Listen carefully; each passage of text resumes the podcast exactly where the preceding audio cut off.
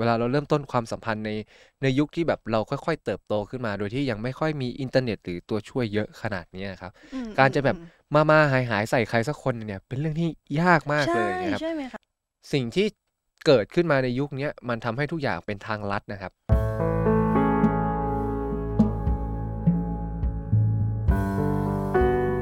คุณกำลังฟัง Alljit Podcast และคุณไม่ได้อยู่คนเดียว เมื่อเปิดพอดแคสต์จะมีเราอยู่เป็นเพื่อนเสมอ ค่ะใน episode นี้นะคะ เราก็ยังอยู่กับคุณแม็กซ์นะคะ นักจิตวิทยาการปรึกษาเหมือนเดิมค่ะ แล้วก็เรื่องที่จูนจะพูดในวันนี้มันก็ถือเป็นปัญหาในคนยุคสมัยนี้เลยก็ว่าได้ก็คือ เรื่องความสัมพันธ์ที่มันมามาหายหายนั่นเองค่ะเนี่ยเราต้องบอกก่อนเนาะคุณแม็กว่าในสมัยนี้มันเป็นแบบ เวลาเราจะทักหาใครสักคน หรือการที่เราจะเริ่มต้นบทสนทนากับใครสักคนมันเป็นเรื่องที่ง่ายมากเลย ใช่ไหมอยู่ที่แบบปลายนิ้วเราเนาะอ่าเราครับกดส่งไปหาเขาเนี่ยก็เริ่มบทสนทนาได้แล้วนะคะอ่าฮะแต่ปัญหาหลักๆเลยเนี่ยก็คือว่าบางคนทักมาหาเรา เออ ทักมามาหายหายๆหยอดมาหนึ่งวันสองวันอ่าเอาวันที่สามหาย เราก็ไม่รู้ไงว่าอ้าวสรุปจีบเราจริงๆไหมหรือว่าเขาแค่เล่นๆอะไรอย่างเงี้ยค่ะ เราจะรับมือกับความสัมพันธ์ที่มามาหายหายๆนี้ยังไงดีคะครับ อือหือเออจริงๆ แล้วมันก็ง่ายแบบแบบที่จูนบอกอะครับ ใช่อืมใช่ค่ะจริงคือแบบกำลังมองมองถึงช่วงเวลาที่แบบว่าตัวผมเองหรือใครหลายๆคนนะครับ ถ้าได้มองย้อนไปแบบเวลาเราเริ่มต้นความสัมพันธ์ใน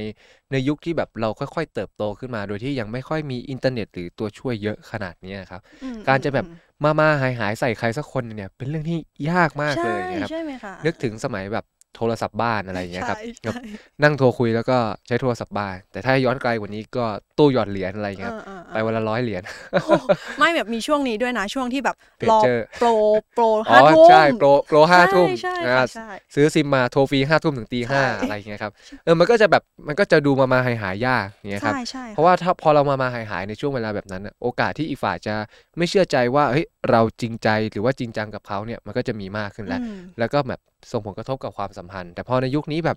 อะไรอะไรก็ดูเรียบง่ายไปหมดนะครับ แค่มีเอ่อสมาร์ทโฟน หรือว่าอุปกรณ์อะไรบางอย่างที่แบบเข้าแอป หรือว่าสามารถเข้าเว็บพวกนั้นได้ แล้วก็มีอินเทอร์เน็ตทุกอย่างก็อยู่ที่ปลายนิ้วของเราแล้วอย่างเงี้ยครับทีนี้ในโจทย์ของเราคือคนที่ได้รับผลกระทบจากความสัมพันธ์ที่แบบมามาหายหายๆอย่างเงี้ยครับค่ะเอ่อก่อนที่เราจะคุยกันว่ารับมือยังไงผมว่ามองในในธรรมชาติของความสัมพันธ์อย่างเงี้ยครับความสัมพันธ์เป็นเรื่องที่แบบเราจะต้องปฏิสัมพันธ์กันผ่าน ตัวต่อตัวแบบเนี้ยอยู่เสมอเสมอเพียงแต่ตรงเนี้ยเหมือนเป็นตัวช่วย สิ่งที่เกิดขึ้นมาในยุคเนี้ยมันทำให้ทุกอย่างเป็นทางลัดนะครับเมื่อก่อนเราก็มีการเขียนข้อความคุยกันนะครับอ่าเขียนจดหมายอย่างเงี้ยอ่าฮะเออแต่ว่าการจะเขียนจดหมายสมัยก่อน มันอาจจะไม่ได้ไม่ได้ง่ายเหมือนทุกวันเนี้ยสมมติแบบผมจะเขียนจดหมายหาจูนอย่างเงี้ยอืมอืมอืมแต่ผมยังไม่รู้เลยบ้านจูนอยู่ไหน ผมก็ต้องแบบไปสืบก่อนว่าเฮ้ยบ้านจูนอยู่ไหนอ่าใช่ซึ่งแบบใช่เฮ้ยแล้วถ้าเราจะไปสืบแบบให้เขาไม่รู้เนี่ยผมก็ต้องมานั่งคิดอีกเฮ้ยเขาจะคิดยังไงกับเรานะ มันจะดูเหมือนแบบน่ากลัวไปไหมหรือมันจะอะไรไงหรือถ้าไปขอเขาตรงๆ มันจะเป็นไปอะไรไง สุดท้ายอะครับไม่ว่าจะคิดแบบไหน มันยังมีความเป็นเราและเราเข้ามาเกี่ยวข้องกันอยู่เสมอ มันจะเป็นการปฏิสัมพันธ์ที่แบบยังได้คิดถึงใจอีกฝ่ายหนึ่งยังได้มองถึงใจอีกฝ่ายหนึ่งอยู่เสมอเสมอมอืมแล้วเนี้ยทุกอย่างก็ค่อยๆเริ่มเปลี่ยนผ่านมาพอถึงยุคเนี้ยครับมันเป็นความสัมพันธ์ในลักษณะที่เหมือนแบบ ทุกอย่างมันรวดเร็วอะรวดเร็วจนเผลอลืมคิดถึงใจอีกฝ่ายไงครับอืมและอย่างมันอิสระมากอ่าใช่อิสระจนแบบเราไม่ได้เรียนรู้ที่จะตั้งเงื่อนไขหรือตั้งกรอบ หรือมองถึงวิธีการที่แบบเราจะพูดคุยกันอย่างเงี้ยครับอืมอย่างสมมุติว่าเออสมมุติมีคนมาชอบพวกเรา ก็อาจจะมีภาวะแบบกดไลค์รัวๆอ๋อใช่แบบไม่ต้องใช่ไม่ต้อง direct message นะครับใช่ใช่แค่แบบกดไลค์รัวๆอันนี้แบบเป็นช่วงยุคยุค Facebook อะไรอย่างเงี้ยครับแบบปุ๊บปุ๊บปุ๊บปุ๊บเออเอออันนี้เราก็เริ่มจริงๆคิดแล้วนะ อ่า แล้วสักพักเขาแบบกดไลค์กันไปกดไลค์กันมา อ่า แสดงว่าเนี่ย สัญญาณมีใจ อ่า แต่ถ้าเกิดกดอยู่ฝ่ายเดียว อันเริ่มไม่น่าใช่แล้วอะไรเงี้ยอ่าฮะแต่ถ้าเกิดไม่มีอย่างเงี้ย อย่างน้อยๆมันก็ต้องแบบมีการปฏิสัมพันธ์ร่วมกันอย่างเงี้ยอืมเออ อย่างสมัยผมเนี่ย ถ้าเขินมากๆไม่กล้า เมื่อก่อนเราจะมีตัวแทนของความรู้สึกคือลูกอมโอเล่อ๋อทันไหมทันแหละทันก็ได้ แล้วมันก็จะมีคำอยู่ในนั้นอ่าฮะแล้วทีนี้เวลาเรา ชอบใครอย่างเงี้ย เราก็ต้องหาหาคำตรงนั้นมาอืมจำได้เลยผมใช่เคยทุ่มเทมากครั้งหนึ่งไปหาลูกอมที่แบบมีคำว่ารักนะไม้ครบสิบเม็ดอ่าเพราะตอนนั้นซื้อ5บาทจะได้10เม็ดอืมอืมซึ่งก็ต้องไปซื้อหลายๆอันแล้วก็ต้องมานั่งแกะว่ามีอืม10เม็ดจริงไหมแล้วพอมีครบ10เม็ดปุ๊บก็เอาไปใส่ซอง แล้วก็เย็บแล้วก็เอาแม็กยืมแม็กคุณครูการงานอาชีพแบบมาแม็กเพื่อให้ดูเหมือนว่าไออันเนี้ยไม่เคยแกะมาก่อนนะเว้ยอ๋อเออ แล้วก็แบบว่าเออเนี่ย เห็นบ่นว่าอยากกินโอเล่ เนี่ยออออเราซื้อมาให้แล้วก็วางแมะแล้วก็เดินไปเลยอะไรอย่างเงี้ยเห็นไหมครับว่ามันก็ยังแบบมันยังมีการแบบว่าส่งสัญญาณอะไรบางอย่าง อย่างให้รู้แล้วแบบมันก็ค่อนข้างชัดเจน แต่พอมันเป็นจุดที่เหมือนแบบ อะไรก็รวดเร็วไปหมด แล้วแบบสัญญาณนั้นก็พร้อมจะหายไปได้เมื่อไหร่ทุกเมื่อเพราะเหมือนเราไม่ต้องรับผิดชอบต่อการหายไปของเราอะเหมือนเนี้ยเหมือนจูนเป็นคนรับโอเล่ผมไปอย่างเงี้ยอืมเพื่ออืมอืมแต่เราเรียนโรงเรียนเดียวกันเราเจอกันทุกวันอืมอืม เราก็ต้องมานั่งคิดกันว่าเฮ้ยถ้าเกิดอยากจะหายไปจากผู้หญิงคนนี้ต้องทำยังไงดีนะอ๋อเอออย่างน้อยมันยังต้องคิดอันเนี้ยเออเออแต่อันนั้นคือเหมือนแบบทุกอย่างมันอิสระครับมันอยู่ในการควบคุมของเรา ซึ่งมันผิดวิสัยการมีความสัมพันธ์ของมนุษย์นะฮะการมีความสัมพันธ์มันต้องเป็นจุดที่แบบทำอะไรร่วมกันคิดถึงใจอีกฝ่ายหนึ่งอย่างน้อย เราจะต้องมาคิดอะครับช่วงเวลาที่แบบเป็นความรู้สึกแย่ๆเราจะทำยังไงดี ไม่ใช่แบบจู่ๆก็หายไปเลยอืมอ่าแต่สมัยเนี้ยพอทุกอย่างมันง่าย คุณชอบคุณก็มา คุณไม่โอเคคุณก็ไปใช่มันก็เป็นภาวะของมามาหายหายๆเพราะฉะนั้นอันเนี้ยผมก็อาจจะไม่ได้ฟันธงแล้วกัน แต่ในทัศนคติของผมมองว่ามันเป็นความสัมพันธ์ที่ผิดธรรมชาติของมนุษย์นะครับ คนเราไม่ได้มามาหายหายๆแบบนี้เป็นธรรมชาติ คนเราจะไปจะมาเนี่ยมันมีสัญญาณมันมีการบอกอยู่เสมอเสมอเพราะฉะนั้นตรงเนี้ยก็อาจจะพูดได้ว่าคุณกำลังรับมืออยู่กับความสัมพันธ์ที่ผิดธรรมชาติ ส่วนเหตุผลที่ว่าทำไมเขาถึงผิดธรรมชาตินี้ ก็ไม่อาจทราบได้ เพราะคนสมัยนี้ก็อินดี้อย่างเงี้ยครับ อืมอือืมม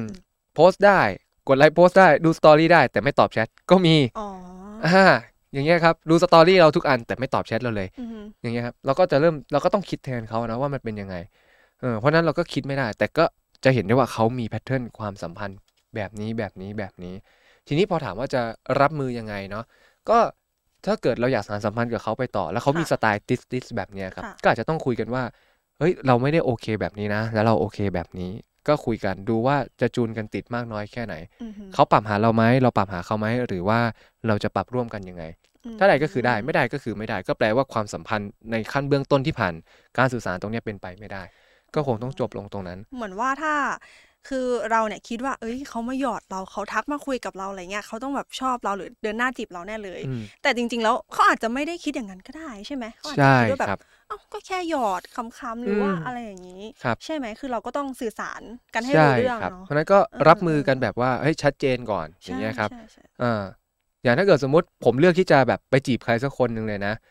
ผมจะต้องนั่งถามตัวเองว่าชอบเขามากพอที่อยากจะจีบเขาไหมอ๋ออืมค่ะเพราะว่าผมเป็นคนไม่ชอบแบบมามาหายหายๆไงอืมไม่ชอบจังหวะที่แบบต้องหายจากอีกคนนึงอืมอืมเพราะนั้นก็เลยจะไม่จีบใครมั่วซั่ว แต่พอชัวร์ปุ๊บจีบปั๊บสิ่งแรกที่ผมจะทำเลยก็คือการบอกว่าชอบนะ เอออยากคุยด้วยอยากทำความรู้จักจะด้วจียบแล้วนะอะไรอย่างอ่าเงี้ยก็คือก็คือจีบแหละแต่ว่าเราไม่ได้พูดตรงๆ เพราะเราก็กลัวว่ามันจะรุนแรงอันเนี้ยเป็นศิลปะใช่ใช่ในการแบบว่าสื่อสารอืมเราก็บอกเออเนี่ยเราชอบเธอนะเออเราเราอยากทำความรู้จักด้วยนะเออือมลองคุยคุยกันดูนะ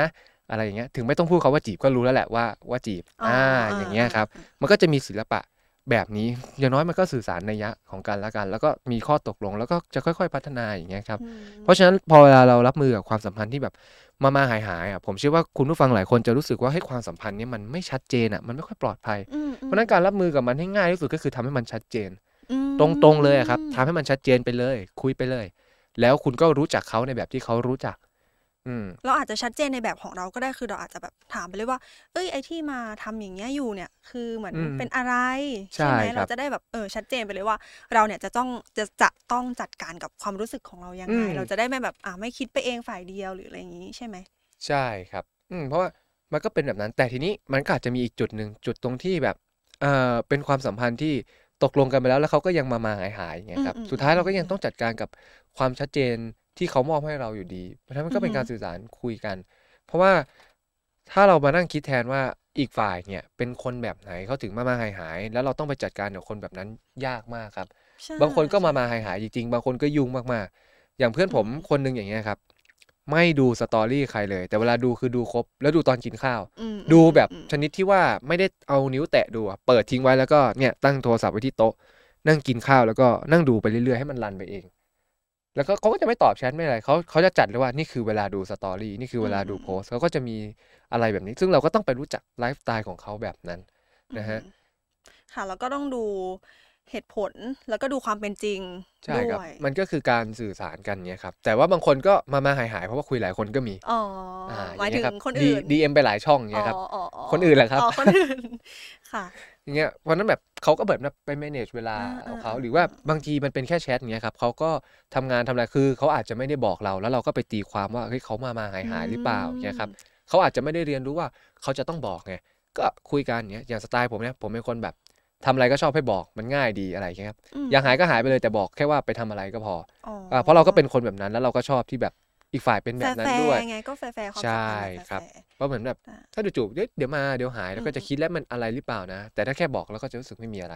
ไม่ได้บอกว่าต้องทำแบบผม แต่นี่คือวิธีการอืมอืมอืมรับมือในแบบของผม อ่าอย่างเงี้ยนะครับใช่เพราะถ้าเกิดเราไปคิดแทนว่าอีกฝ่ายเป็นแบบนั้นแบบนู้นแบบนี้โอ้เราคงหาคำตอบไม่ได้ฮะใช่เพราะฉะนั้นก็ลุยไปตรงๆนั่นแหละครับ เคลียร์ความ ไม่ชัดเจนให้มันชัดเจน แต่ถ้ารู้สึกว่ามันมามาหายหายๆจนแบบไม่มีค่าพอให้ต้องจัดการเนี่ย เราก็สามารถถอยจากความสัมพันธ์นั้นออกมาได้เมื่อไหร่ก็ได้อืมก็แล้วแต่เราอย่างเงี้ยครับ อืม แต่ที่ข้อควรระวังก็คือ ถ้ามันเป็นความสัมพันธ์ที่ถึงขั้นแบบ อ่า เป็นแฟนกันแล้ว หรืออมไปในลักษณะที่เหมือนแบบตกลงปลงใจกันไปแล้วเนี่ยแล้วมันเป็นช็อตแบบมามาหายหายๆอะไรอย่างเงี้ยครับ ก็อาจจะเป็นจุดที่ ต้องคุยกันลึกซึ้งหน่อยอย่างเงี้ยครับค่ะก็อาจจะชวนให้คุณผู้ฟังอ่าที่ยังไม่ได้ฟัง episode ก่อนหน้าไปฟังก่อน อย่างเงี้ยครับมันก็จะตอบโจทย์เรื่องพวกนี้ได้อย่างเงี้ยครับค่ะซึ่งทั้งนี้ทั้งนั้นผมก็อยากบอกว่ามันไม่แปลกอะครับที่คนสมัยนี้จะเป็นแบบนี้ เพราะว่าโดยธรรมชาติมนุษย์เราจะต้องเรียนรู้การปฏิสัมพันธ์แบบต่อหน้า แล้วต้องเป็นการสื่อสารแบบ two way อันนี้มันเป็นแบบสง one way ทางอ๋อใช่อ่าถ้าเกิดวันหนึ่งผมแชทไปหาจูนเนี้ยอืมแล้วจูนไม่แชทกลับมันก็เป็น one way แล้วอ่าใช่ที่จูนแชใช่ทกลับมันอาจจะดูเหมือน two two way แต่จริงๆก็คือ one way อะแต่แค่ว่าอืมทางของเราอืมมันยังขนานกันอยู่อ๋อมันยังไม่ได้วิ่งมาในทางเดียวกัน แต่แค่ว่าเราวิ่งคนละทางแต่เราอยู่คนละฝั่งแล้วเรามองเห็นกันเฉยๆอ่าจูนคิดแบบนี้จูนรู้สึกแบบนี้จากการพูดคุยมันก็จะเป็นแบบอืนี้มอย่างเนี้ยครับ เพราะว่าเราไม่ต้องมานั่งคิดถึงความรู้สึกคนอื่น เพราะมันอิสระคุณอยากทำอะไรก็ทำค่ะอย่างเงี้ย ถ้าเกิดสมมติเราโกรธกันก็ต้องมานั่งคิดแล้วว่า เออตอนที่โกรธกันทำยังไงดีอะมอย่างน้อยที่สุดก็ต้องนั่งทนกันให้ได้ตอนที่โกรธมพอลุกเดินไปมันมีเอฟเฟกต์ทันทีไงใช่ใช่ใช่แต่นี้ไม่พอใจบล็อกไม่พอใจหายอ๋อคือทุกคนทำตามเจตจำนงอิสระตัวเองทำตามใจตัวเองมากอืมจนเกินอืมไป จนลืมคิดถึงใจอีกฝ่าย เวลาอยู่ในแพลตฟอร์มพวกเนี้ยครับ ก็ไม่แปลกที่มันจะส่งเสริมให้คนแบบมามาหายหาย คนไม่ได้เรียนรู้วิธีที่จะอยู่กับความไม่ชอบเนี้ยไม่ชื่นชอบอีกฝ่าย ไม่รู้จะทำยังไง ก็หายก็มีอย่างเงี้ยครับเหมือนอ่าแบบไม่กล้าพูดตรงๆ อะไรอย่างงี้ ก็ใช่หาครัยบไปเลยง่ายสุดอะไรอย่างงี้ อืมเพราะมันเป็นใช่ประสบการณ์ที่แบบเขาไม่ได้เรียนรู้ที่จะอยู่กับมันมาตั้งแต่แรกอืมอืมแต่ถ้าเราเรียนรู้ที่อยู่กับมันมาตั้งแต่แรก และนำมาใช้ในแพลตฟอร์มพวกเนี้ยผมว่าก็ยังเกิดประโยชน์แล้วก็ยังเป็นความสัมพันธ์ที่ไปกันต่อได้อย่างเนี้ยครับเพราะฉะนั้นก็ไม่แปลกครับ ถ้ามันจะมามาหายหายๆก็อยู่ที่ว่าเราจะรับมือกับอ่าความมามาหายหายใช่ที่มันไม่ชัดเจนนี้อย่างไรดี คนเราเนี่ยก็แตกต่างกันไปนะคะ ในเรื่องของความสัมพันธ์ คุณผู้ฟังอาจจะไม่ต้องไปคิดแทนเขาก็ได้ว่าเอ้ยทำไมเขาถึงหายไป หรือแม้แต่เราก็ไม่ต้องไปคิดเข้าข้างตัวเองมากเกินไป เพื่อที่จะทำให้เราสบายใจค่ะ อืมใช่ครับ แล้วก็ในหลาย ๆ ครั้งอะครับ ถ้าเกิดเขามามาหายหายๆเนาะแล้วเราก็รู้สึกว่ามันไม่ชัดเจน นั่นก็ค่ะอาจจะเป็นความชัดเจนในความสัมพันธ์นี้แล้วอะครับว่า มันเองก็ไม่ได้ชัดเจนมากขนาดนั้น ใช่ค่ะ ก็คุณผู้ฟังก็ลองสำรวจความสัมพันธ์ของตัวเองดูด้วยนะคะสำหรับวันนี้ก็ขอขอบคุณคุณแม็กซ์มากค่ะ สวัสดีค่ะ ครับผมผมอยากจะอธิบายก่อนนะครับว่าสิ่งที่เราพูดมานะครับ ก็จะเป็นเรื่องราวอาจจะไม่ได้เจาะลึกมากนะครับ เป็นแบบเบื้องต้นเท่านั้นเอง ถ้าเกิดว่าเพื่อนๆฟังแล้วรู้สึกไม่สบายใจ เราต้องขออภัยณที่นี้ด้วยนะครับ หรือถ้าเพื่อนๆรู้สึกว่าปัญหาที่อยู่ในใจฉันไม่ได้ดีขึ้นเลยนะครับ เราก็อยากแนะนำว่าจริง ๆ แล้วสิ่งที่เราพูดมาเป็นเพียงแค่เบื้องต้นเท่านั้นเอง ถ้าเกิดว่าเพื่อนๆ รู้สึกไม่สบายใจ หรือรู้สึกว่ามันไม่ได้ดีขึ้นนะครับ การพบผู้เชี่ยวชาญอาจจะเป็นทางเลือกที่ดีทางหนึ่งนะครับออจิตพอดแคสต์